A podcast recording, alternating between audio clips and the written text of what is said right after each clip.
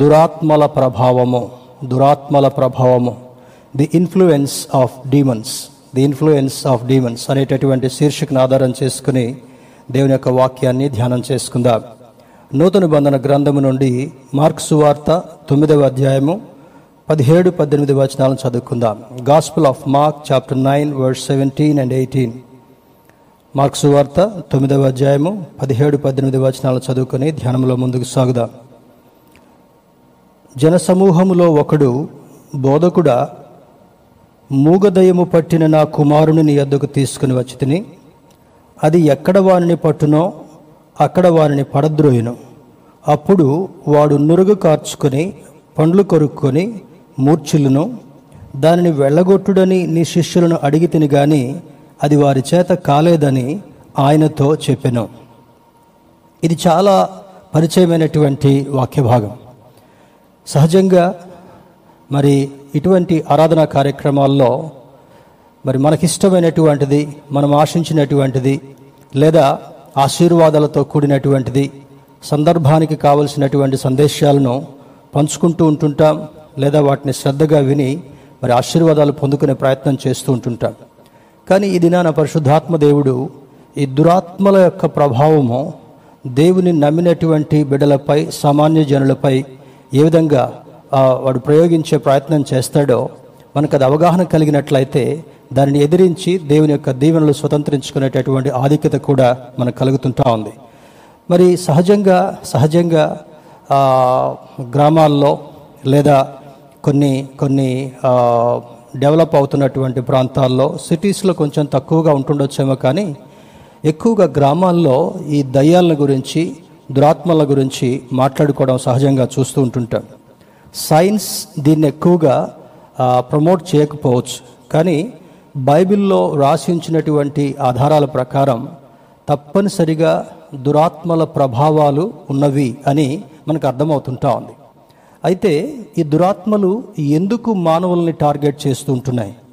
ఈ దురాత్మలు ఎందుకు దేవుని నమ్మినటువంటి బిడ్డలు, నామకార్థ స్థితిలో ఉన్నటువంటి సందర్భాల్లో వారిని అటాక్ చేయడం కొరకు ఎందుకు అవి ప్రయత్నం చేస్తూ ఉన్నాయో ఈరోజు మనం నేర్చుకుని వాటిని ఎదుర్కొనేటటువంటి శక్తిని దేవుని యొక్క వాక్యం ద్వారా పొందుకునేటటువంటి ప్రయత్నం చేద్దాం. దేవుని బిడ్డలారా, ఇంగ్లీష్ ట్రాన్స్లేషన్ కూడా ఒకసారి గమనిద్దాం. Mark 9:17. A man in the crowd answered, Teacher, I brought you my son who is possessed by a spirit that has robbed him of speech. I asked your disciples to drive him out the spirit, but they could not. అంటే ఈ రెండు వచనాలు మనం చదువుతున్నప్పుడు ఒక ఇంగ్లీష్లో ఒక మాట మరలా నేను చదువుతాను. Is possessed by a spirit that has robbed him of speech అంటే వాడి యొక్క మాటను అది దొంగిలించింది అనేటటువంటి అర్థం దానికి కలుగుతుంటా ఉంది. మరి శాస్త్రవేత్తలు లేదా వైద్యులు చెప్తున్నటువంటి మాట ఏమంటే, పుట్టిన వెంటనే బిడ్డకు కొన్ని రికగ్నైజ్ చేసేటటువంటి క్వాలిటీస్ని సహజంగా దేవుడు పెడతాడు. మరి వారు నెమ్మదిగా కళ్ళు తెరుస్తుంటుంటారు, మరి బాహ్యలోకాన్ని చూసేటటువంటి ప్రయత్నం చేస్తూ ఉంటుంటారు, తర్వాత కొన్ని శబ్దాలు వినే ప్రయత్నం చేస్తారు.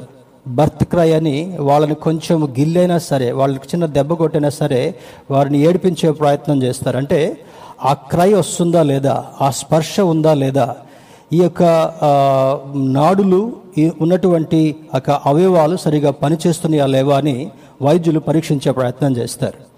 ఒకవేళ పుట్టినప్పటి నుండి ఈ బిడ్డకు వినికిడి లేకపోతే మాట రాదు. ఈ రెండిటికి కూడా చాలా కనెక్షన్ ఉంది, మాట వినికిడి. There is a connection.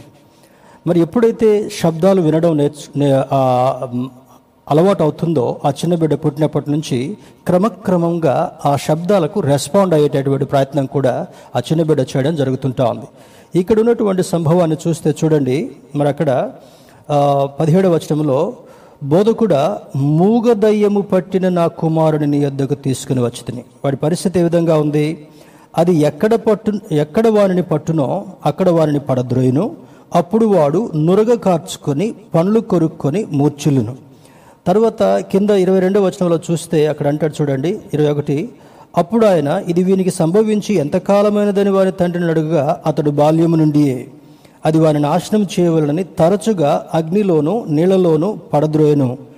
ఏమైనను నీ వలనైతే మా మీద కనికరపడి మాకు సహాయం చేయవలను. He is pleading Jesus. అంతకుముందు ఏం జరుగుతుంటా ఉంది? మరి సహజంగా మనం ఎరిగినటువంటి పరిస్థితి ఏంటంటే, యేసుక్రీస్తు ప్రభువారు ఎక్కడికి తన పరిచయం చేయడం కొరకు వెళుతున్నా ఆయన వెంట శిష్యులు ఉండేవారు. చాలామంది ఇబ్బందుల్లో ఉన్నటువంటి వారు, వ్యాధిగ్రస్తులు ఆయన వెంబడించేటటువంటి వారు.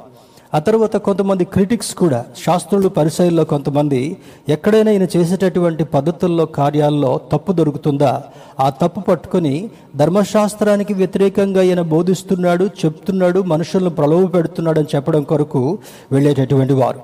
ఆనాటి నుండి ఈనాటి వరకు కూడా there are some sect of people, some group of people, they want to find fault in the teaching of Jesus. యేసుక్రీస్తు వారి యొక్క బోధలో ఏ విధమైనటువంటి తప్పులు దొరుకుతాయా అని చూసేటటువంటి ప్రయత్నం చేస్తూ ఉంటున్నారు. ఇక్కడ ఈరోజు మనం ధ్యానం చేయబోయేటటువంటి అంశం ఏమంటే, ఇన్ఫ్లుయెన్స్ ఆఫ్ డీమన్స్, దురాత్మల యొక్క ప్రభావం. దురాత్మలు ఉన్నవి అని బైబిల్ చదువుతున్నప్పుడు, ముఖ్యంగా క్రొత్త నిబంధన భాగంలో ఎక్కువగా యేసై చేసినటువంటి ఆశ్చర్యకార్యాలు కనబడుతూ ఉంటున్నాయి. చాలామంది ఆయన అనేకుల రోగులను బాగు చేశాడు అని బైబిల్లో వ్రాయబడి ఉంటా ఉంది. రకరకాల వ్యాధులు కలిగినటువంటి వారు, ఒకటంటూ లేదు. కుష్ఠవ్యాధి కలిగినటువంటి వారిని, గుడ్డి వారిని, కుంటి వారిని, ఊచకాల చేతులు కలిగినటువంటి వారిని, మూగవారిని, దయ్యం పట్టినటువంటి వారిని, దురాత్మల ప్రభావంతో పీడించబడుతున్నటువంటి వారిని, పక్షవాయువు కలిగినటువంటి వారిని, పరిపరి విధాల రోగాలు ఉన్నటువంటి అనేకులను కూడా యేసుక్రీస్తు ప్రభువారు పరిచర్య చేస్తున్నటువంటి ఆ 3.5 సంవత్సరాల్లో స్వస్థపరిచినట్లుగా బైబిల్ జ్ఞాపకం చేస్తుంటా ఉంది. There is another group of people, they don't believe in healings. చాలామంది ఈనాడు కూడా ఇప్పుడేమి హీలింగ్స్ లేవండి, ఏదో జీవితం నడుస్తుంది, మనం సైన్స్ ప్రకారము అందరితో పాటు ముందుకు వెళ్ళాలి అనేటటువంటి ఆలోచన ఉంది. కానీ even today God is performing miracles. ఈరోజు వరకు కూడా దేవుడు ఆశ్చర్యకరమైనటువంటి అద్భుత కార్యాలు చేస్తూనే ఉన్నాడు. ఆయన నిన్న, నేడు, నిరంతరము ఒకే రీతిగా ఉన్నటువంటి దేవుడు అని బైబిల్ చెప్తున్నప్పుడు, man has no authority to change his power. ఆయన యొక్క శక్తిని ఆల్టర్ చేయడం కొరకు లేదా భిన్నంగా బోధించడం కొరకు ఏ మానవుడికి, ఏ సేవకుడికి కూడా అధికారం లేదు. బైబిల్ చెప్పినటువంటి మాటను మనం స్పష్టంగా నమ్మాలి. నమ్ముట నీ వలన, చూడండి ఇక్కడ అంటాడు 23వ వచనం, అందుకు యేసు, నమ్ముట నీ వలనైతే నమ్మువానికి సమస్తము సాధ్యమే అంటాడు. అది ఆ తండ్రితో చెప్తున్నటువంటి మాట మాత్రం కాకుండా, ఈనాడు ఆ వాక్యాన్ని చదువుతున్నటువంటి మనకు కూడా, whatever you believe it shall be granted to you. నువ్వు ఏమి నమ్ముతున్నావో దాన్ని నీకు మహోన్నతుడైనటువంటి దేవుడు అనుగ్రహించడానికి ఇష్టపడుతున్నాడు. దేవుని బిడ్డలారా, నమ్మిక, trust in the lord, having belief in the lord, దేవుని మీద నమ్మకం ఉంచడం, దేవుని మీద అపరిమితమైనటువంటి విశ్వాసాన్ని, ప్రగాఢమైనటువంటి నమ్మకాన్ని కలిగినప్పుడు నువ్వు ఏం అడుగుతున్నావో దానిని అనుగ్రహించేటటువంటి దేవుడు మన దేవుడు అయి ఉంటున్నాడు. ఇక్కడ జరిగినటువంటి సంభవాన్ని చూస్తే చాలామంది జనసమూహం ఉన్నారు. చూడండి అక్కడ 14వ వచనంలో, వారు శిష్యుల యొద్దకు వచ్చి వారి చుట్టూ బహుజనులు కూడి ఉండటయు శాస్త్రులు వారితో తర్కించుటయు చూచిరి.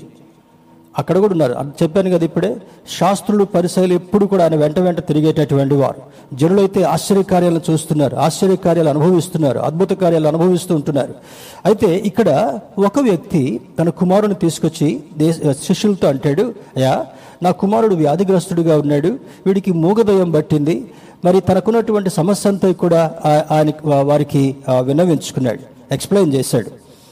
మరి ఇంకొక విషయం ఏమంటే, తనకున్నటువంటి బాధ్యతను బట్టి, తండ్రిగా కుమారుడి మీద ఉన్నటువంటి ప్రేమ చేత తన పనులను కూడా పక్కన పెట్టి ఈ కుమారుని మాత్రమే భద్రంగా చూసుకుంటున్నాడు. అది తన కుటుంబ బాధ్యతల మీద కూడా ఎఫెక్ట్ పడుతుంటా ఉంది, సంపాదన మీద ఎఫెక్ట్ పడుతుంటా ఉంది. తండ్రి ఏం చేసుకోలేకపోయేటటువంటి పరిస్థితి ఉంటా ఉంది. ఇటుపక్క కుమారుడి మీద ఉన్నటువంటి ప్రేమ, అటుపక్క కుటుంబం యొక్క బాధ్యత, రెండిటి మధ్యలో నలిగేటటువంటి వాడుగా ఉన్నాడు. కారణం ఏంటంటే, ఈ మూగ దయ్యము వీడిని పట్టి వెలువెలలాడిస్తూ అగ్నిలోను నీళ్లలోను పారవేయాలని ప్రయత్నం చేస్తుంటున్నాడు. జీవం ఇచ్చినటువంటి దేవుడు మన దేవుడు. ఆయనలో జీవం ఉండనని యోహాను భక్తుడు మొదటి అధ్యాయంలో రాస్తాడు. ఆ జీవము మనుషులకు ఆయన అనుగ్రహించాడు. వెలుగుగా మన మధ్యలో సంచారం చేస్తూ ఉంటున్నాడు. ఆ జీవం ఇచ్చినటువంటి దేవునికి ఆ జీవం వెనక్కి తీసుకోవడం కొరకు ఆయనకు ఒక్కడికి మాత్రమే అధికారం ఉంది. కానీ అపవాదం ఏం చేస్తున్నాడంటే వాడి యొక్క యుక్తిని, వాడి యొక్క కుయుక్తిని దేవుని బిడ్డల మీద లేదా సామాన్యమైనటువంటి మానవుల మీద అది ప్రయోగం చేస్తూ వాళ్ళని అధ్వంతరంగా వారి ప్రాణాలను తీయాలని ప్రయత్నం చేస్తున్నాడు. చూడండి, ఇప్పుడు యాక్సిడెంట్ల ద్వారా మరణించే వాళ్ళు కావచ్చు, సూసైడ్స్ ద్వారా, ఆత్మహత్యల ద్వారా మరణించేటటువంటి వారు కావచ్చు, కొన్ని సందర్భాల్లో భూత వైద్యాలు చేయించబడినటువంటి వారు అది మరి అధ్వంతరంగా క్షీణించి చనిపోయినటువంటి పరిస్థితులు కావచ్చు. రకరకాల మరణాలని మనం చూస్తూ ఉంటున్నాం. సహజ మరణం అంటే దీర్ఘాయుష్ కలిగిన తర్వాత, మరి అధిక బలం ఉంటే 80 సంవత్సరాలు నాడు, మరి every human being can cross 80 years, 80 సంవత్సరాల వరకు కూడా దాటేటటువంటి అనుభవాన్ని దేవుడు ఇవ్వాలనుకున్నాడు. కానీ మానవునికి ఉన్నటువంటి ఆలోచనల చేత, మానవునికి ఉన్నటువంటి పద్ధతుల చేత భయంకరమైనటువంటి రోగాలు అనుభవించినటువంటి వారుగా ఉన్నారు. మొన్నటి దినాన ఒక వార్తను నేను చూశాను. బ్రిటన్లో ఒక యవనస్తుడు చిన్నప్పటి నుంచి జంక్ ఫుడ్ తినటం అలవాటు చేసుకున్నాడంట. జంక్ ఫుడ్ అంటే రోడ్ల మీద లేకపోతే బేకరీస్లో తెచ్చినటువంటిది వారు ఏ విధంగా తయారు చేస్తారో తెలియదు, వాటికి అట్రాక్ట్ అయిపోయి చాలామంది రోగాల బారిన పడిపోయేటటువంటి వారు ఉంటారు. అతడు కొంతకాలం వచ్చిన తర్వాత ఈ జంక్ ఫుడ్ మీద ఎక్కువ ప్రీతి పెంచుకుంటూ తిని తన వెయిట్ 430 kilos పెరిగిందంట. 430 కిలోలకు పెరిగాడు. మంచం మీద నుంచి లేసేటటువంటి అనుభవం కూడా లేదు. చిట్టు చివరికి తనకి వ్యాధులు వచ్చి గుండెపోటు వచ్చి చనిపోయాడు. 30 plus years, 31, 32 years. అంటే కొంతమందికి ఉన్నటువంటి అలవాట్లు ఏంటంటే జబ్బులు కొని తెచ్చుకునేటటువంటి వారు ఉంటారు. వారికి ఉన్నటువంటి గుణాల చేత ప్రేరేపించబడి దే బై సిక్నెస్. కొంతమందికి వారి కేర్లెస్నెస్ వల్ల వస్తుంది, కొంతమంది రోగాలు కొని తెచ్చుకునేటటువంటి వారు ఉంటారు, కొంతమంది బాధ్యతారహితంగా జీవించేటటువంటి దాన్ని బట్టి జబ్బులు కలుగుతుంటా ఉన్నాయి, కొంతమందికి అపవాది యొక్క క్రియల ద్వారా ఈ వ్యాధులు జరిగేటటువంటి సంభవాలు ఉన్నవని ఈ బైబిల్ మనకి స్పష్టంగా బోధిస్తుంటా ఉంది. దీనిలో ఉన్నటువంటి ఒక సందేశాన్ని చూస్తే that condition of the boy, ఆ బిడ్డకున్నటువంటి పరిస్థితి ఒకసారి మనం గమనించినట్లయితే ఇక్కడ చూడండి. అంటాడు, he foams at the mouth. అది ఎప్పుడైతే ఆ మూగ దయ్యం వెళ్ళి పడుతుందో, ఆవరిస్తుందో, క్రిందబడి నోట్ నుండి నురగలు కక్కుతూ ఉంటుంటాడు. అంటే చూడండి, ఫిట్స్ వచ్చేటటువంటి వాళ్ళకు కూడా మరి నోట్లో నుంచి సలైవ నురగగా బయటకు వస్తుంటా ఉంది. చేతులన్నీ కూడా బిగుసుకుంటాయి, కాళ్ళు చేతులు కొట్టుకుంటూ ఉంటుంటారు. వాళ్ళకి అక్కడ దెబ్బలు తగులుతున్నాయి కూడా అర్థం కాదు. చాలా ప్రమాదకరమైనటువంటి పరిస్థితి. He foams at the mouth, నురగ కక్కేటటువంటి పరిస్థితి. gnashes his teeth, పండ్లు కొరుకుతూ ఉంటుంటాడంట. మరి కొంతమంది తెలవక మూచలు వచ్చేటటువంటి వాళ్ళకి నోట్లో ఏదన్నా చేతిలో తాళాలు పెట్టండి, నోట్లో ఒక రాడ్ పెట్టండి, స్పూన్ పెట్టండి అంటూ ఉంటుంటారు. We should not do that, that's harmful. తర్వాత మూడవది బికమ్స్ రిజిడ్, బిగుసుకొని ఉంటాడంట. ఆల్మోస్ట్ చనిపోయాడు, ప్రాణం పోతుంది అనేటటువంటి పరిస్థితి వాడిలో కనబడుతుంటా ఉంది. ఈ తండ్రి వాడు బాల్యం నుండి ఆ విధంగా వ్యాధిలో పడ్డాడు కనుక చాలా బాధతో ఆ ఏసై దగ్గర కన్నా వెళితే వైద్యాలు ఏవి కూడా వాడి మీద పనిచేయలే, మరి మందులు ఏవి కూడా వాడికి పనిచేయలే. చివరికి ఏసై ఆ బోధ చేసేటువంటి దగ్గరికి తీసుకొచ్చి మొట్టమొదటి స్టేజ్లో శిష్యుల దగ్గరికి తీసుకొచ్చి అంటున్నాడు. చూడండి, అక్కడ అంటాడు, పరిగెత్తుకుని వచ్చి వందనం చేసి అప్పుడు ఆయన. ఆ తర్వాత చూడండి, నీ శిష్యులను అడిగితిని కానీ అది వారి చేత కాలేదని ఆయనతో చెప్పాను. శిష్యుల దగ్గర తీసుకొచ్చి అయ్యా నా కొడుకుని బాగు చేయమంటే బహుశా వాళ్ళు ప్రయత్నించి ఉంటుండొచ్చు, కానీ ఆ దయ్యము వాడిని వదిలిపెట్టిపోలే. చాలా ఘటికంగా ఉండేటటువంటి దయ్యంగా ఉందేమో బహుశా. తర్వాత తండ్రి నిరాశ పడలేదు. ఇంకొక స్టెప్ ముందుకొచ్చి ఏసై దగ్గరికి తీసుకొచ్చి, ఏసయ్య నీ శిష్యులను అడిగాను కానీ వాళ్ళు ఈ దయ్యాన్ని వెళ్ళగొట్టలేకపోయారు, నీ దయ ఉంటే నా కుమారుని నువ్వు బాగు చేస్తావు అనేటటువంటి ఆశతో వచ్చినప్పుడు, ముందు తండ్రితో మాట్లాడుతున్నప్పుడు నీవు నమ్మితే సమస్తము నీకు సాధ్యమవుతుంది అని అంటాడు. తర్వాత మాట్లాడు 4వ వచనం చూడండి. వెంటనే ఆ చిన్నవాని తండ్రి, నమ్ముచున్నాను, నాకు అపనమ్మకం ఉండకుండా సహాయం చేయమని బిగ్గరగా చెప్పాను. అపనమ్మకం అయ్యా, నేను నమ్ముతున్నా, తప్పకుండా నమ్ముతున్నాను. నువ్వు చెప్పినటువంటి మాట, నువ్వు నాతో ఏం మాట్లాడాలని ప్రయత్నిస్తున్నావో దాన్ని నేను తూచా తప్పకుండా నమ్ముతున్నాను. నాకు అపనమ్మకం లేకుండా సహాయం చేయని ప్రార్థించిన తర్వాత వెంటనే ఏసయ్య ఆ మూగ దయ్యంతో మాట్లాడుతూ అంటాడు, ఓ చెవిటి మూగ దయ్యమా, కమ్అవుట్ ఫ్రమ్ హిమ్ అని ఆజ్ఞాపించినట్లుగా అక్కడ గొప్ప స్వస్థత జరిగినట్లుగా, అనేకులు దాన్ని చూసి ఆశ్చర్యపడినట్లుగా ఆ సంభవం మనకు బోధిస్తుంటా ఉంది. ఇక్కడ స్పిరిట్ అనేటటువంటి మాట, ఈ యొక్క ఆత్మలు రకరకాలుగా ఉన్నాయి. మెయిన్గా రెండున్నాయి, పరిశుద్ధాత్మ లేదా దురాత్మ, హోలీ స్పిరిట్, అనేటటువంటిది పరిశుద్ధమైనటువంటి ఆత్మ. దేవుడు యోహాను సువార్తలో మనకు జ్ఞాపకం చేసినట్టుగా 14వ అధ్యాయంలో, నేను మిమ్మల్ని అనాథలుగా విడిచిపెట్టను, మీ యొద్ద ఎల్లప్పుడూ ఉండుట కొరకై సత్య స్వరూపియగు ఆత్మ వేరొక ఆదరణకర్త అని జ్ఞాపకం చేస్తాడు.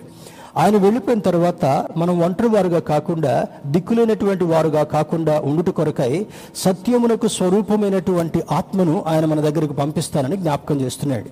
మరి ఆ ఆత్మ ఎల్లప్పుడూ మనతో ఉంటుంది అని అంటాడు. ఎప్పుడు ఆత్మ, పరిశుద్ధాత్మ ఎప్పుడు మనతో ఉంటా ఉంది? మనం పరిశుద్ధంగా ఉన్నంతసేపు కూడా పరిశుద్ధాత్ముడు మనతో ఉంటాడు. అపరిశుద్ధమైనటువంటి తలంపులు ఎప్పుడైతే సాతాను నుండి మనం ఆహ్వానిస్తామో, సాతానుడికి అనుమతిస్తామో, వాడు మన దగ్గరికి వచ్చి విపరీతమైనటువంటి చేష్టలకు గురి చేసినప్పుడు పరిశుద్ధాత్ముడు దూరం నుంచి మనల్ని గమనిస్తూ ఉంటుంటాడు. దేవుని బిడ్డలారా గమనించండి, this is not the helplessness of Holi spirit. పరిశుద్ధాత్ముని యొక్క నిస్సహాయ స్థితి అది అంత మాత్రం కూడా కాదు. చిన్నప్పుడు పుట్టినప్పుడు మొదలుకొని దేవుని యొక్క ప్రణాళిక ప్రతి ఒక్కరి ఎడల ఉంది అని బైబిల్ జ్ఞాపకం చేస్తుంటా ఉంది. He appoints an angel for every person. తల్లి గర్భముల నుండి బయటకు వచ్చినప్పుడే దేవుడు ఒక దూతను ఏర్పాటు చేసి ఆ చిన్న ప్రాయం నుండి పెరిగి పెద్దవాడైపోయి మరి ఈ లోకంలో జీవించినంత కాలము ఆ దూతకు దేవుడు ఆజ్ఞాపిస్తాడంట, take care of this boy.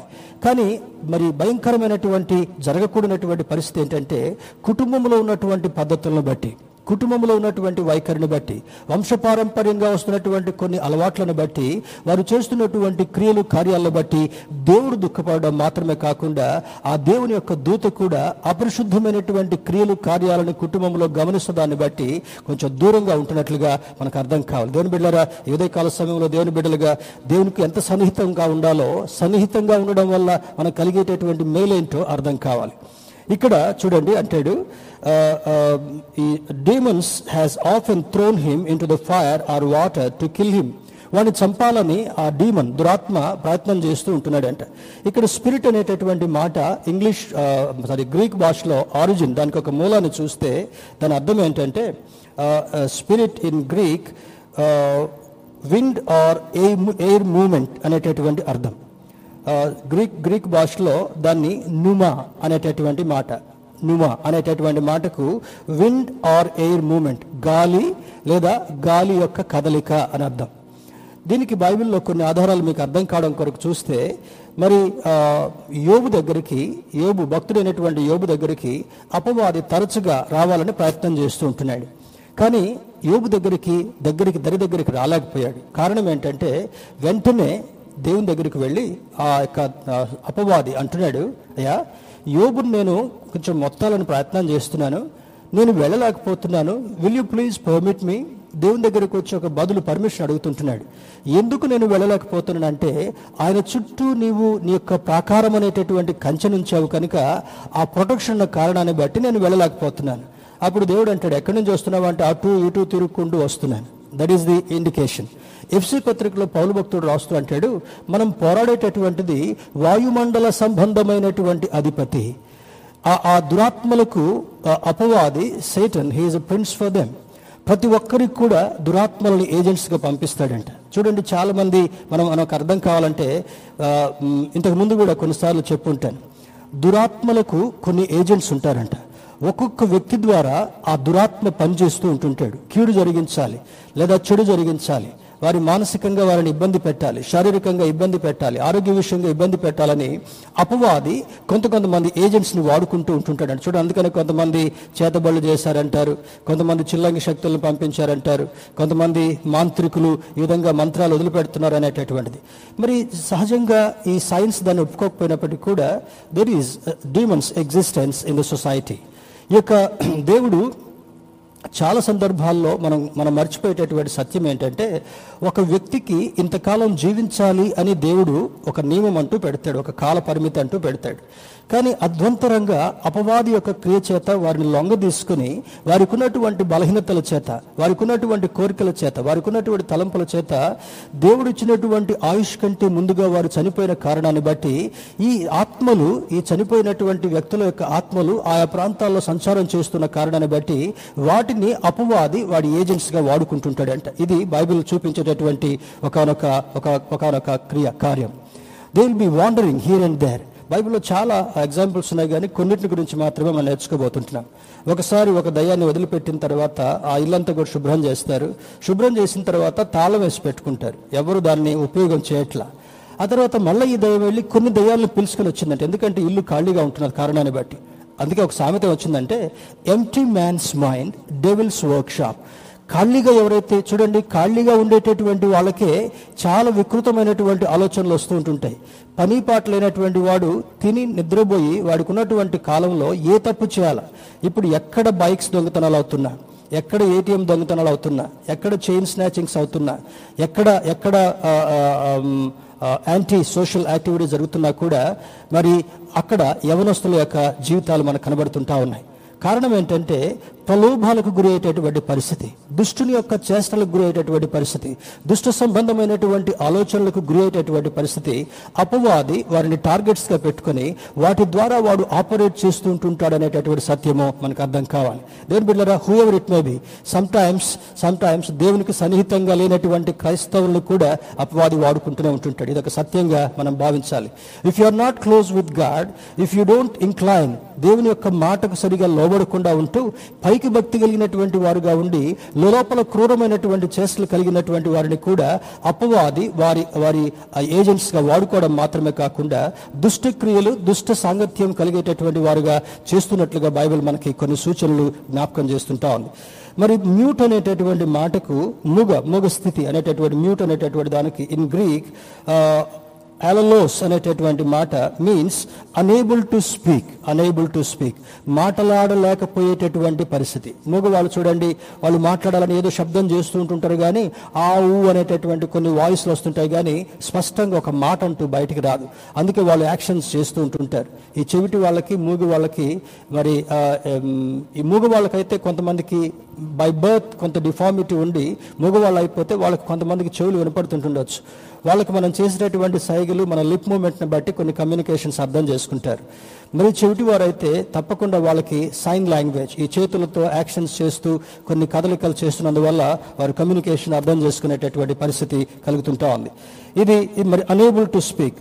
Spirits are blamed for phatic. ఈ యొక్క ఆత్మలు, దురాత్మలు ఏమేం చేస్తాయంటే ఫ్యాటిక్, చాలా అలసటగా ఉండడం, ఏ పని చేయాలనుకున్నా కూడా చేయజాలకపోయేటటువంటి పరిస్థితి, చేయాలని ప్రయత్నిస్తుంటుంటారు కానీ చేయలేకపోయేటటువంటి పరిస్థితి, అలసిపోయినటువంటి, సొక్కిపోయినటువంటి పరిస్థితి, ఫ్యాటిక్ కలుగు చేయడం.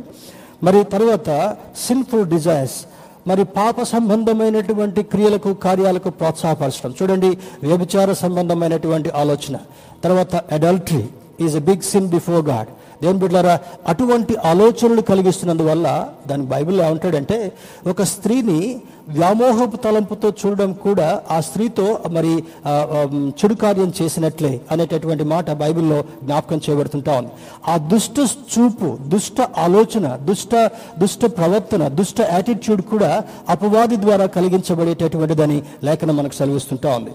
సింపుల్ డిజైర్స్, మెంటల్ ఇల్నెస్, మానసిక సంబంధమైనటువంటి ఇల్నెస్. ఇప్పుడు చూడండి, అక్కడక్కడ మనం ప్రయాణాలు చేస్తున్నప్పుడు హైవే మీద ఏం లేకుండా, రోజుల తరబడి, నెలల తరబడి స్నానాలు చేయకుండా, సరిగా బట్టలు ధరించకుండా, ఈ హెయిర్ అంతా కూడా బాగా తిక్కుగా అయిపోయి వాళ్ళని చూస్తేనే భయం కలిగేటటువంటి పరిస్థితి, వాళ్ళకి వాళ్ళే మాట్లాడుకుంటూ ఉంటుంటారు, వాళ్ళకి వాళ్ళే హాని చేసుకుంటుంటుంటారు, ఇతరులకు హాని చేయాలనేటటువంటి ప్రయత్నం కూడా చేస్తుంటుంటారు.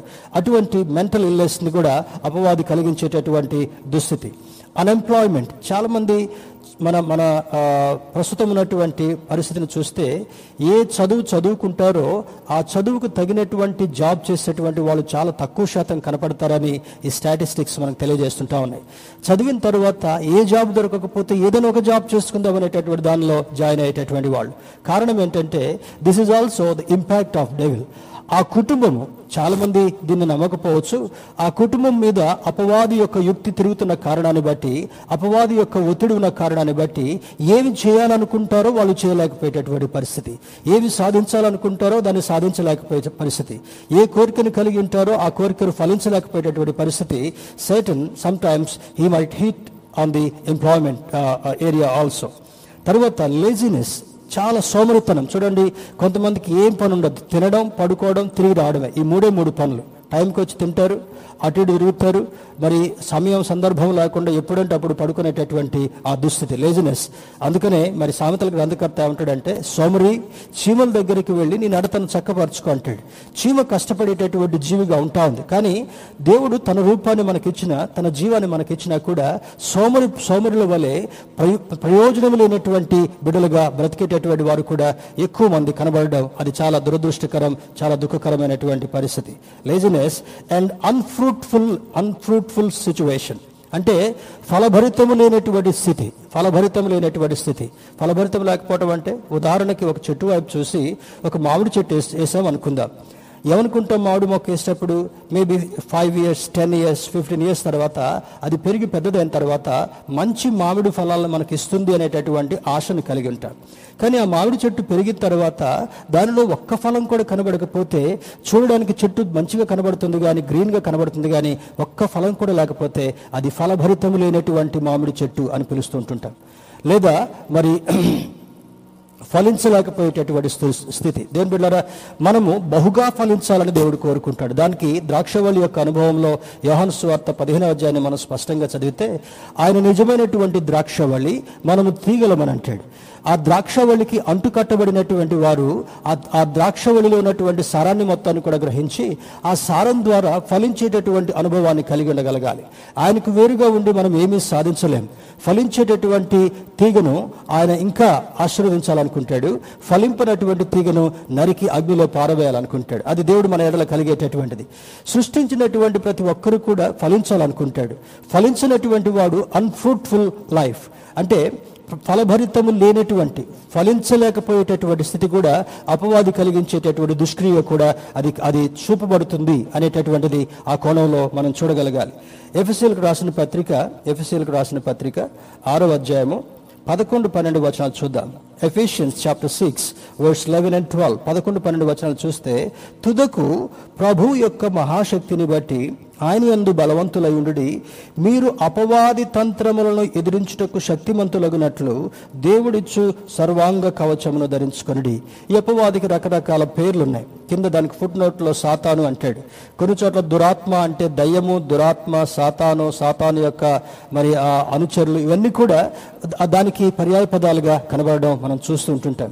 Whoever is influenced by Satan, సాతాను చేత ఎవరు ప్రభావితం చేయబడతారో వాళ్ళందరూ కూడా రకరకాలుగా ఈ గుంపుల్లో కనబడేటటువంటి వారని లేఖనం మనకు సెలవిస్తుంటా ఉంది.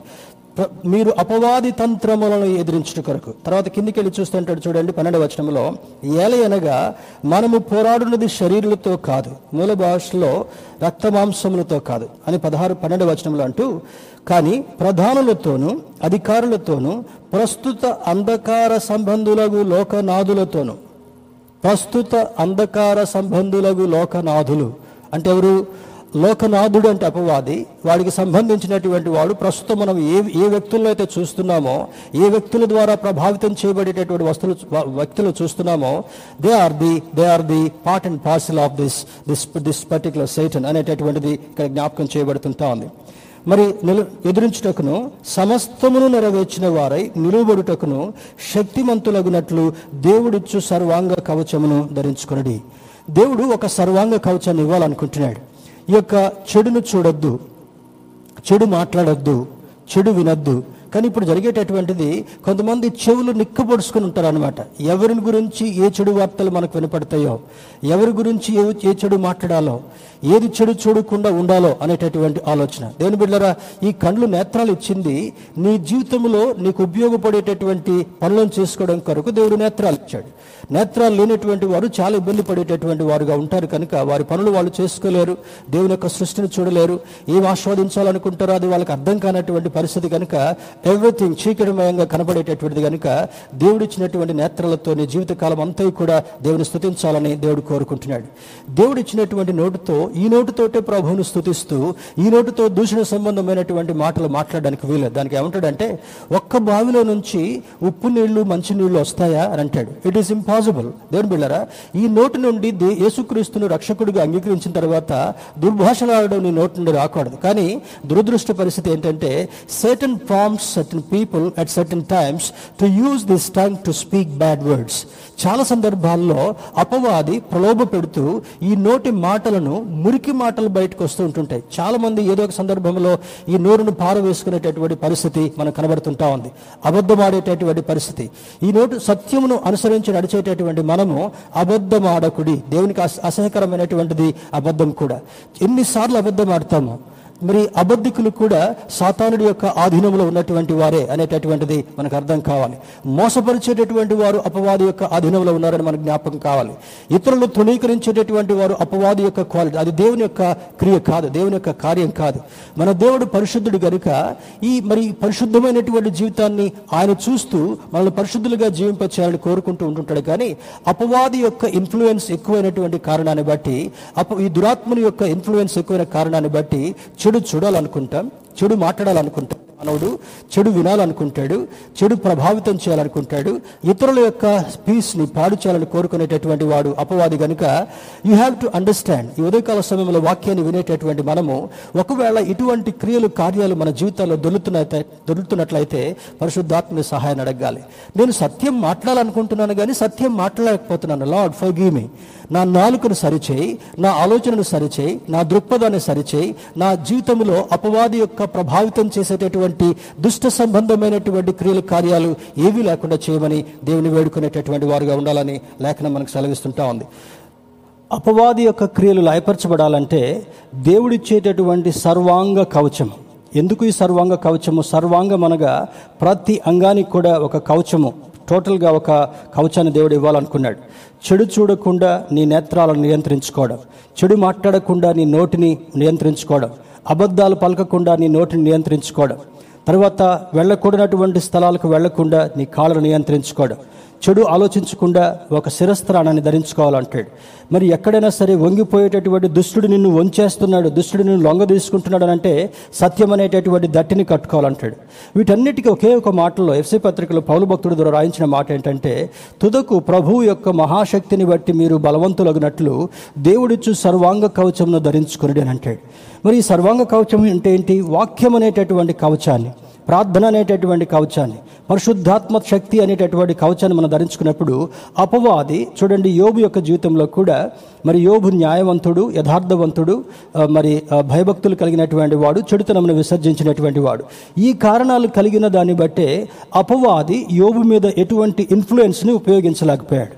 If you allow Satan or if you relax yourself spiritually, ఆత్మ సంబంధంగా మనం రిలాక్స్డ్ వేలో కనబడుతున్నప్పుడు, ఆత్మ సంబంధంగా మనం ఖాళీగా కనబడుతున్నప్పుడు, ఇందాక చెప్పాను కదా, empty man's mind devil's workshop. నీవు ఖాళీగా ఉన్న స్థితిని గమనించి అపవాది నీకేదో ఒక ఆలోచన కలగజేసి నిన్ను తప్పుదారి పట్టించాలనేటటువంటి ప్రయత్నం చాలా చేస్తూ నిన్ను ప్రోత్సాహపరిచి తప్పు చేసేంత వరకు కూడా ఆది మానవులైనటువంటి అవ్వమ్మను మొట్టమొదట తప్పు చేయడం కొరకు ప్రోత్సాహపరిచి, ప్రలోభపరిచి ఏ విధంగా తప్పుదారి పట్టించాడో, తద్వారా ఆదాము కూడా తప్పుదారులు వెళ్ళేటటువంటి దుస్థితి కలిగిందో, అప్పటి నుండి పాపము మనిషిని ఏలుతుంది అని లేఖనం మనకు సూచిస్తుంటా ఉంది. దేవుడు ఇచ్చేటటువంటి సర్వాంగ కవచాన్ని మనం ధరించుకోవాలని లేఖనం మనకు సూచిస్తుంటా ఉంది. In the time of Jesus Christ, యేసుక్రీస్తు ప్రభు వారు పరిచయం చేసిన దినాల్లో physical ailments are often caused by demonic position.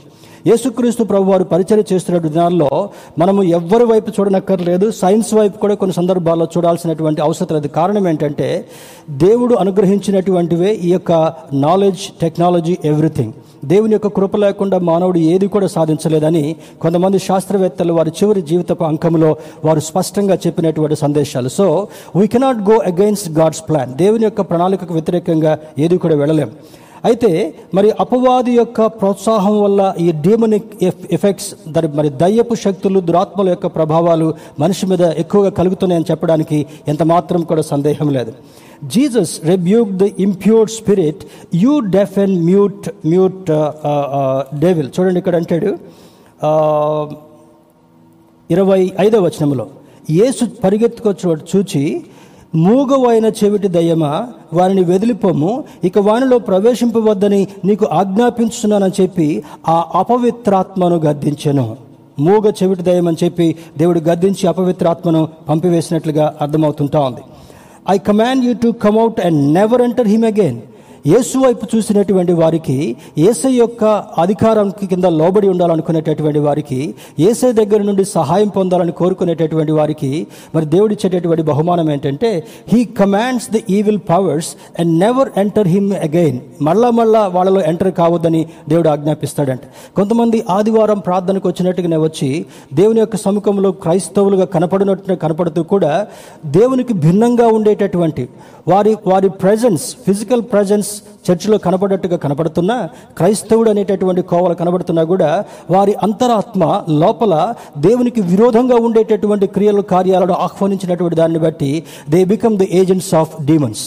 దురాత్మల యొక్క ఏజెంట్స్గా మారేటటువంటి ప్రభావం ఉందని ఈ ఉదయకాల సమయంలో దేవుని సేవకుడిగా జ్ఞాపకం చేస్తుంటాను. దేవుని బిడ్డలారా, దెర్ ఇస్ అ డేంజర్.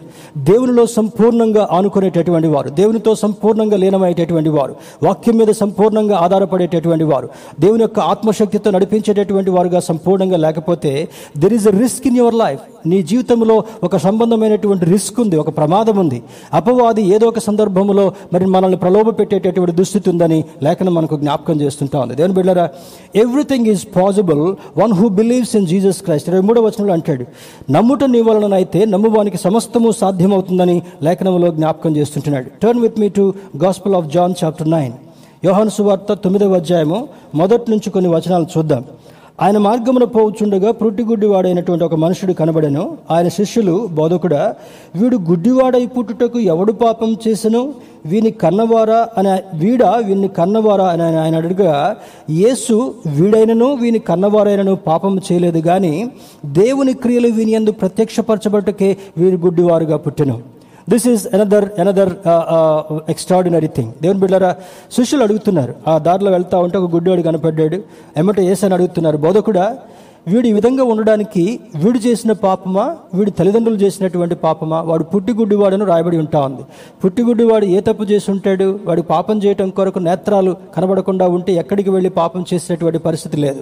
పుట్టిగుడ్డివాడుగా ఉన్న కారణాన్ని బట్టి అక్కడ శిష్యులకు ఒక దేవుని యొక్క శక్తిని విషయమే నిరూపించడం కొరకే అంటాడు, వీడు కాదు, వీడు కన్నటువంటి వారు కాదు, కానీ దేవుని యొక్క శక్తి దీనియందు దేవుని క్రియలు ప్రత్యక్షపరచబడుటకే అని అంటాడు. ఆ తర్వాత అక్కడ కింద నేల మీద ఉమ్మి వేసి దాన్ని కొంచెం పేస్ట్గా చేసి ఆ గుడ్డివాడి కండ్ల మీద రాసి, అదిగో నువ్వు వెళ్ళి ఆ యొక్క సిలోం అనేటటువంటి కోనేరు దగ్గరికి వెళ్ళి ఆ యొక్క కండ్లను కడుక్కొని రాపా అంటాడు. యెరూషలేం ప్రాంతాల్లో ఉన్నటువంటి కోనేరులు ఏ విధంగా ఉంటాయంటే డీప్, వెరీ డీప్. అవి వెళ్ళాలంటే కూడా చాలా కష్టం. వర్షపు నీళ్ళకి కొంత నీళ్లు నిల్వ ఉండేటటువంటి ప్రాంతాలు, వాటి మీదనే వారు ఆధారపడేటటువంటి వారు. ఈ గుడ్డివాడు హౌ కెన్ హీ గో? దేవుని యొక్క క్రియందు విశ్వాసం ఉంచినటువంటి వాడు కనుక ఏం జరుగుతుందంటే ఆ గుడ్డివాడు ఆ పేస్ట్ రాసిన తర్వాత ఏమాత్రం సందేహించకుండా కిందికి వెళ్ళి ఆ కళ్ళను కడుక్కొని దృష్టి పొందినటువంటి వాడుగా ఉన్నాడు. సిలోయం అనగా పంపబడినటువంటి వాడని అర్థమని లేఖనం సెలవిస్తుంటా ఉంది. దేవుని బిడ్డలారా, ఇక్కడ మరి ఆ గుడ్డివాడు మేలు పొందుతున్నాడు. మత్తయి సువార్తలో కూడా ఒక మాట, మార్క్ సువార్తలో 5వ అధ్యాయం ఇంకొక మాట చూద్దాం. Gospel of Mark chapter 5, Mark సువార్త 5వ అధ్యాయము 7 నుంచి 9 వచనాలు చూద్దాం. యేసు, సర్వోన్నతుడైన దేవుని కుమారుడా, నాతో నీకేమి? నన్ను బాధపరచుకోమని దేవుని పేరిట నీకు ఆనబెట్టుచున్నానని బిగ్గరగా కేకవేశాను. ఎందుకనగా ఆయన, అపవిత్రాత్మ, ఈ మనిషిని విడిచిపోమని వానితో చెప్పాను. మరియు ఆయన, నీ పేరేమని వాని అడగగా వాడు, నా పేరు సేన, ఏలే అనగా మేము అనేకులమని చెప్పాను. దేవుని బిడ్డలారా, ఈ యొక్క మాట కూడా మనకు కొంత లోతైనటువంటి అర్థాన్ని ఇవ్వగలగాలి. ఒక వ్యక్తికి ఒక ఆత్మ మాత్రమే సోకుతుంటుండొచ్చు. ఒక వ్యక్తికి గడ్డుక పరిస్థితులు కలిగించేటటువంటి దురాత్మ సోకుతుంటుండొచ్చు. ఇక్కడ ఉన్నటువంటి సంభవాన్ని చూస్తే there is a possibility many demons can enter in to one spirit. ఒక ఆత్మలో చూడండి, ఇక్కడ ఈ మనిషి యొక్క జీవితాన్ని చూస్తే వాడు దురాత్మలు పట్టినటువంటి వాడుగా ఉండి సమాజంలో ఉండేటటువంటి వాడు కాదు. పరిగెత్తుకొని వెళ్ళి సమాధుల మధ్యలో ఉండేటటువంటి వాడు. ఇంటి వాళ్ళు ఒకవేళ బలవంతంగా తీసుకొచ్చి ఇంట్లో పెట్టి కట్టేసినా కూడా ఆ తాళని, గొలుసులు కూడా తెంపుకునేటటువంటి వాడు. కారణం ఏంటంటే వాడి లోపల he is possessed by many demons. అక్కడ అనేకులము, సేన అంటాడు. దాని ఇంగ్లీష్ బైబిల్లో వీ ఆర్ ద లీజియన్ అనగా సైన్య సమూహం. దీని గురించి మనం చరిత్రలోకి వెళితే ఆనాడు రోమా సామ్రాజ్యంలో ఉన్నటువంటి పరిస్థితి ఒక్కొక్క పరిస్థితులు అటాక్ చేయడం కొరకు 2000, 4000, 6000, 8000 అట్లా సంఖ్యను సిద్ధం చేసుకునేటటువంటి వారు. మొట్టమొదటి యుద్ధానికి వెళ్ళేటటువంటి అక్కడ ఉన్నటువంటి శక్తి ఎక్కువగా ఉంటే సైన్యాన్ని ఆ విధంగా సిద్ధపరచుకొని తీసుకుని వెళ్ళేటటువంటి వారు. ఈ సైన్యము ఏ విధంగా ఉందంటే దురాత్మల యొక్క సైన్యము 2000 మంది దుష్టాత్మలు వీడొక్కడిలో ప్రవేశించిన కారణాన్ని బట్టి గొలుసులను కూడా తెంపేసుకుని వస్తున్నాయి. వాడికి వాడు హాని చేసుకుంటున్నాడు.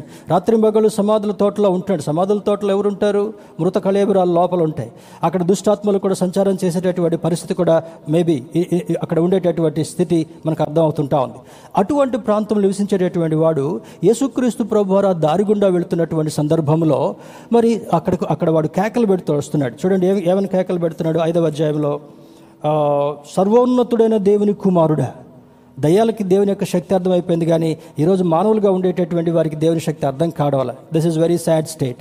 ఈ దయ్యం యేసుని గుర్తుపెట్టి అంటాడు, ఈ సర్వోన్నతుడైన దేవుని కుమారుడా మాతో మీకేం పని, మమ్మల్ని వదిలిపెట్టాయా అని ప్రాధాయపడుతుంటా ఉన్నాయి.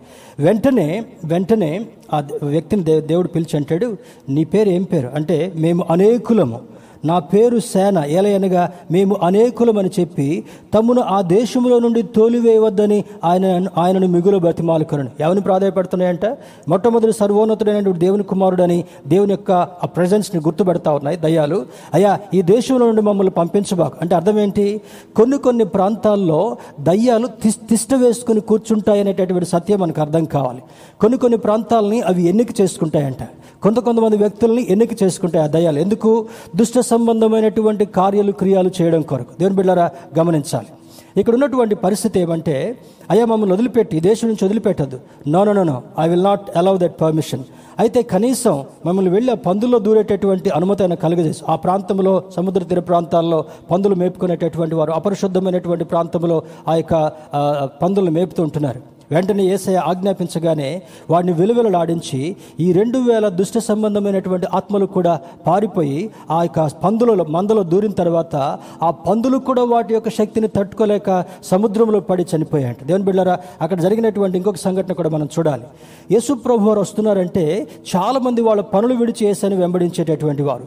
ఎప్పుడైతే ఈ స్థితి కలిగిందో వాళ్ళ పందులన్నీ కూడా మరి సముద్రంలో పడి చనిపోయాయో వాళ్ళు ఊళ్ళోకి వెళ్ళి they have created a commotion. ఏంటంటే అయ్యో మనకు ఆధారమైనటువంటి పందులన్నీ కూడా దయ్యాలు చొరబడి వాడిలో ఉన్నటువంటి దయ్యాలన్నీ కూడా ఇందులోకి వచ్చాయి, ఇందులో దయ్యాలు కూడా శక్తికి తట్టుకోలేక మన పందులన్నీ కూడా చనిపోయినప్పుడు వాళ్ళందరూ చేశానంటున్నారంట. అయ్యా మా ఊర్లోకి మాత్రం నువ్వు రాబాకు, ఎందుకంటే ఇది మా జీవనోపాధి.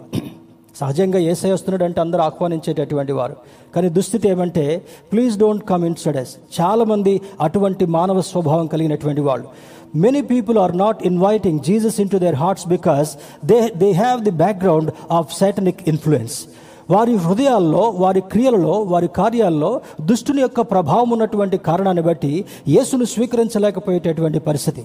మీరు please don't come in to our village, మా గ్రామానికి రావద్దు అన్నప్పుడు యేసయ్య మార్గం గుండా వేరే దగ్గరికి వెళ్ళినట్లుగా అర్థమవుతుంటా ఉంది. దేవుని బిడ్డలారా దురాత్మల సమూహాన్ని కూడా వెళ్ళగొట్టినటువంటి పరిస్థితి మనకు కనబడుతుంటా ఉంది. ఇందులో మరొక some types of evil spirits తొందరగా మరి కొద్ది నిమిషాల్లో చాలా దురాత్మలు ఉంటా ఉన్నాయి, కానీ బైబిల్లో చూపించేటటువంటి కొన్ని దురాత్మలు ఏ విధంగా మానవుని యొక్క జీవితం మీద ప్రభావం చూపించేగా ఉంటాయో త్వరగా కొన్ని మాటలు చూపించి నేను ముగింపులోకి వెళ్ళాలని ఆశపడుతుంటున్నాను. Some types of evil spirits. Impure spirit, ఇంతవరకు మనం మాట్లాడుకున్నటువంటిది అపవిత్రమైనటువంటి ఆత్మ. ఇది సేన ఒక వ్యక్తిలో ఇప్పుడు దూరిన ఇందాక నేను జ్ఞాపకం చేసినట్లుగా ఒక్క వ్యక్తిలో ఇంప్యూర్ స్పిరిట్ అపవిత్రమైనటువంటి ఆత్మలు 2000 దూరి ఏ విధంగా వాడి జీవితాన్ని పాడు చేశాయి.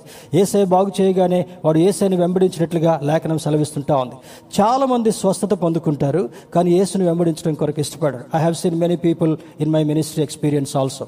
బాధ కలిగినప్పుడు దేవుని దగ్గరకు వస్తారు, ప్రార్థన చేయించుకుంటారు, ఆ బాధ పోయిన తర్వాత మందిరానికి రారు, ఆరాధనలో పాల్గొరు, దేవునికి ఇష్టంగా బ్రతకరు. This is a very sad situation. God will judge such people. అటువంటి వారిని మరి దేవుడు ఒక సందర్భంలో మరి ఆయన అడిగేటటువంటి సంభవం కూడా రాబోతుందని దేవుని సేవకుడిగా నేను జ్ఞాపకం చేస్తుంటున్నాను. ఇంప్యూర్ స్పిరిట్, అపవిత్రమైనటువంటి ఆత్మ. రెండవది స్పిరిట్ ఆఫ్ ఫాల్స్హుడ్, భ్రమపరిచేటటువంటి ఆత్మ.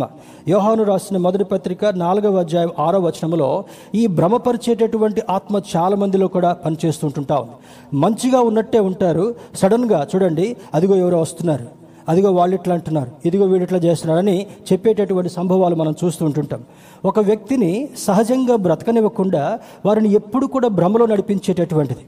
ఈ కొంతమంది కూడా చూడండి, మంచిగా ఉన్నట్టుగానే ఉండి చెడు కార్యాలు చేస్తూ ఉంటుంటారు, చెడు పనులు పాల్గొంటూ ఉంటుంటారు, చెడులో పాల్గొనేటటువంటి వారుగా ఉంటారు. దుష్టుడు వారిని భ్రమపరుస్తున్నటువంటి కారణాన్ని బట్టి మంచి కోవలో ఉండకుండా చెడు మార్గంలో వెళ్ళేటటువంటి ప్రమాదము వారి జీవితాల్లో కనబడుతుంటా ఉంది. మరి డిసీట్ఫుల్ స్పిరిట్, మోసపరిచేటటువంటి ఆత్మ. అపోస్తుల కార్యములు 5వ అధ్యాయము 3-4 వచనాలు చూస్తే అక్కడ ఒక దంపతులు కనపడుతుంటున్నారు, అననీయ సప్పీరా అనేటటువంటి ఆ యొక్క దంపతులు. వాళ్ళు సహజంగా ఆనాడు ఉన్నటువంటి పరిస్థితి ఏ విధంగా ఉండేదంటే, వారు ఏ కార్యాలు చేసినా, ఏ లావాదేవీ చేసినా, ఏ క్రయ విక్రయాలు చేసినా కూడా వచ్చినటువంటి మూల్యాన్ని దేవుని సేవకుల దగ్గర పెట్టి ప్రార్థన చేయించుకుని దేవుడికి చెందినటువంటి దానిని దేవునికి ఇచ్చి వెళ్ళేటటువంటి వారు. ఇప్పుడు అటువంటివి మనకేం కనబడడం వల్ల చాలామంది they are away from this principle. దేవుని బిడ్డలారా జ్ఞాపకం ఉంచుకుందాం.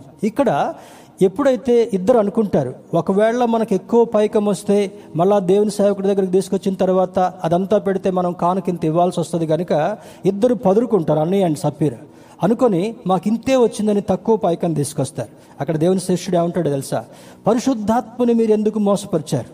ఒకళ్ళ తర్వాత ఒకళ్ళు అబద్ధం చెప్పిన కారణాన్ని బట్టి, మోసపరిచేటటువంటి ఆత్మ వారి మీద ప్రలోభ పెట్టిన కారణాన్ని బట్టి అననీయ సప్పీరా కొద్ది కాల వ్యవధిలోనే ఒకే దినాన చనిపోయినటువంటి పరిస్థితి బైబిల్ మనకు కనబడుతుంటా ఉంది. You cannot deceive God and God's power. దేవుని యొక్క శక్తిని ఎవరు కూడా చిన్నచూపుగా చూడడానికి వీల్లేదు, మోసపరచడానికి వీల్లేదు. ఇప్పుడు ఒకవేళ మోసం చేసినా కూడా ఒక దినాన దానికి లెక్కప్ప చెప్పాల్సినటువంటి పరిస్థితి వస్తుంది అని లేఖనం మనకు జ్ఞాపకం చేస్తుంటుంది. మోసపరిచేటటువంటి ఆత్మ. తర్వాత స్పిరిట్ విచ్ కాజెస్ సిక్నెస్, జబ్బు కలిగించేటటువంటి ఆత్మ. బైబిల్లో there are N number of incidents.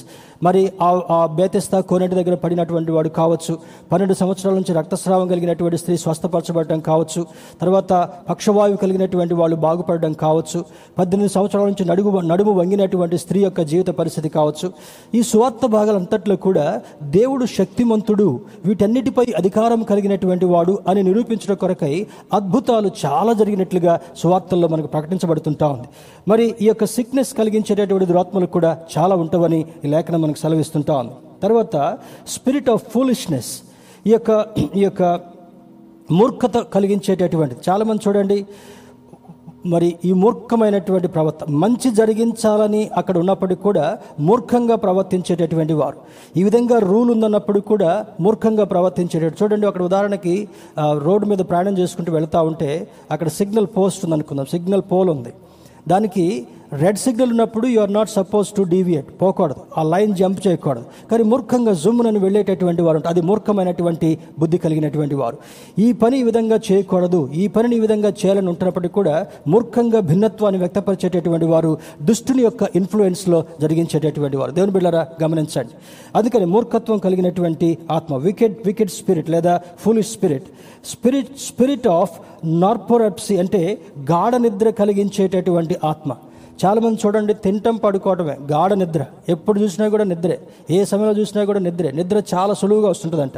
అది కూడా అపవాది యొక్క క్రియలో ఒక భాగంగానే ఈ యొక్క నార్పోరెప్స్ అనేటటువంటిది గాఢ నిద్ర కలిగించి ప్రయోజనం లేనటువంటి వారుగా చేసేటటువంటి దుస్థితి కూడా దురాత్మలో ఉన్నటువంటి ఒకానొక భాగమని లేఖనం సెలవిస్తుంటా ఉంది. స్పిరిట్ ఆఫ్ ఇన్సానిటీ, వెర్రి ఆత్మను కలిగించేటటువంటిది. చాలా తెలివి తక్కువగా వెర్రివాళ్ళుగా కనిపించేటటువంటి స్థితి. చూడండి, సౌలుకు కూడా ఒకసారి దయ్యం పట్టినప్పుడు వెర్రివాడుగా ప్రవర్తిస్తాడు. దేవుని బిడ్డలారా, బైబిల్లో కొన్ని సంభవాలు ఉన్నాయి. దుష్టుని యొక్క ఆత్మ ఎవరినైతే ఆవరిస్తుందో, దురాత్మ ఎవరినైతే ఆవరిస్తుందో, వెర్రి చేష్టలు చేసేటటువంటి వారు, వెకిలి చేష్టలు చేసేటటువంటి వారు కూడా ఉంటారని లేఖనం సెలవిస్తుంటా ఉంది. Some people like such incidents, కానీ this is against God and God's principles. దేవునికి వ్యతిరేకంగా ఉండేటటువంటి ప్రణాళికని జ్ఞాపకం చేయబడుతుంటా ఉంది. ఇంప్యూర్ స్పిరిట్, అపవిత్ర ఆత్మ. స్పిరిట్ ఆఫ్ ఫాల్స్హుడ్, భ్రమపరిచేటటువంటి ఆత్మ. డిసీట్ఫుల్ స్పిరిట్, మోసపరిచేటటువంటి ఆత్మ. మరి స్పిరిట్ విచ్ కాజ్ సిక్నెస్, జబ్బు కలిగించేటటువంటి ఆత్మ. స్పిరిట్ ఆఫ్ ఫూలిష్నెస్ లేదా వికెడ్నెస్, మూర్ఖపు ఆత్మ. స్పిరిట్ ఆఫ్ నాట్ప్రొపెప్సీ, గాఢ నిద్ర కలిగించి ప్రయోజనం లేనటువంటి వారుగా చేసేటటువంటి ఆత్మ, స్పిరిట్ ఆఫ్ ఇన్సానిటీ, వెర్రివాళ్ళుగా చేసేటటువంటి ఆత్మ దేవుని యొక్క కృపను పొందుకోకుండా, దేవుని యొక్క వాక్య ప్రకారం నడవకుండా వారి జీవితాలే వెర్రి జీవితాలు చేసేటటువంటిది దుష్ట ప్రభావం కలిగేటటువంటి ఆత్మలలో కొన్ని ఆత్మలని బైబిల్ మనకు బోధిస్తుంటా ఉంది. మాథ్యూ 26:41, మత్తయి సువార్త 21 వచనంలో watch and pray so that you will not enter in to temptation. అక్కడ దేవుడు ఇస్తున్నటువంటి సూచన ఏమంటే మెలకువగా ఉండి ప్రార్థన చేయండి, మీరు శోధనలో పడకుండానట్లు మెలకువగా ఉండి ప్రార్థన చేయండి. దేవుని బిడ్డలారా, ఈ ఉదయకాల సమయంలో దేవుని యొక్క వాక్యాన్ని విన్నటువంటి మనము ఇన్ఫ్లుయెన్స్ ఆఫ్ డీమన్స్, దురాత్మల యొక్క ప్రభావం ఏ విధంగా ఉందో మనం నేర్చుకున్నాం. దేవునికి సన్నిహితంగా ఉన్నప్పుడు, వాక్యానికి సన్నిహితంగా ఉన్నప్పుడు, పరిశుద్ధాత్మని యొక్క ఆధీనంలో ఉన్నప్పుడు, ఇప్పుడు నేర్చుకున్నటువంటి కోవలో ఏ కోవలో కూడా పడకుండా ఉంచు ప్రభు అని జాగ్రత్తగా ఉన్నప్పుడు దేవుడు తన రెక్కల చాటున భద్రపరిచేటటువంటి వాడు, ఆశీర్వాదాన్ని ఇచ్చేటటువంటి వాడు, అభివృద్ధిని ఇచ్చేటటువంటి వాడు, సంతోషాన్ని ఇచ్చేటటువంటి వాడు, సమాధానాన్ని ఇచ్చేటటువంటి వాడు, దుష్టుని యొక్క నీడ కూడా మన మీద పడకుండా భద్రపరచబడేటటువంటి స్థితి మనకు కలుగజేస్తాడు. కనుక let us look at God's word. దేవుని యొక్క ఔన్నత్యం వైపు చూద్దాం, దేవుని యొక్క ప్రేమ వైపు చూద్దాం, దేవుని యొక్క కార్యం వైపు చూద్దాం, పరిశుద్ధాత్మని యొక్క ఆధీనంలో బ్రతికే ప్రయత్నం చేద్దాం. ఏదో వేరు ఆశలు కలిగండి, లోకాశలతో మరి ఇక్కడ మనం జీవిస్తూ చివరికి మన జీవితం అయిపోయిన తర్వాత నరకానికి వెళ్ళేటటువంటి ప్రమాదాన్ని కొని తెచ్చుకోవద్దని దేవుని సేవకుడిగా ఉదయకాల సమయంలో మీకు జ్ఞాపకం చేస్తున్నాను. May God help you to understand this word. దేవుడు మనకి వాక్యాన్ని అర్థం చేసుకొని మన చుట్టూ సాతానుడు దుష్ప్రభావాలు కల్పించేటటువంటి ప్రమాదం ఉందని బైబిల్ బోధిస్తుంది. కనుక ఈ సందర్భంలో మనం సైన్స్ వైపు చూడకుండా, వేరే వ్యతిరేక ఆలోచనల వైపు చూడకుండా వాక్యం వైపు చూద్దాం, దేవుని వైపు చూద్దాం, దేవుని చేతిలో బ్రతుకుదాం, దేవుని యొక్క హస్తాల కింద బ్రతుకుదాం. అతి ప్రోత్సాహము, అతి కృప దేవుడు మనకు కలుగు చేయనుగాక. ఆమేన్.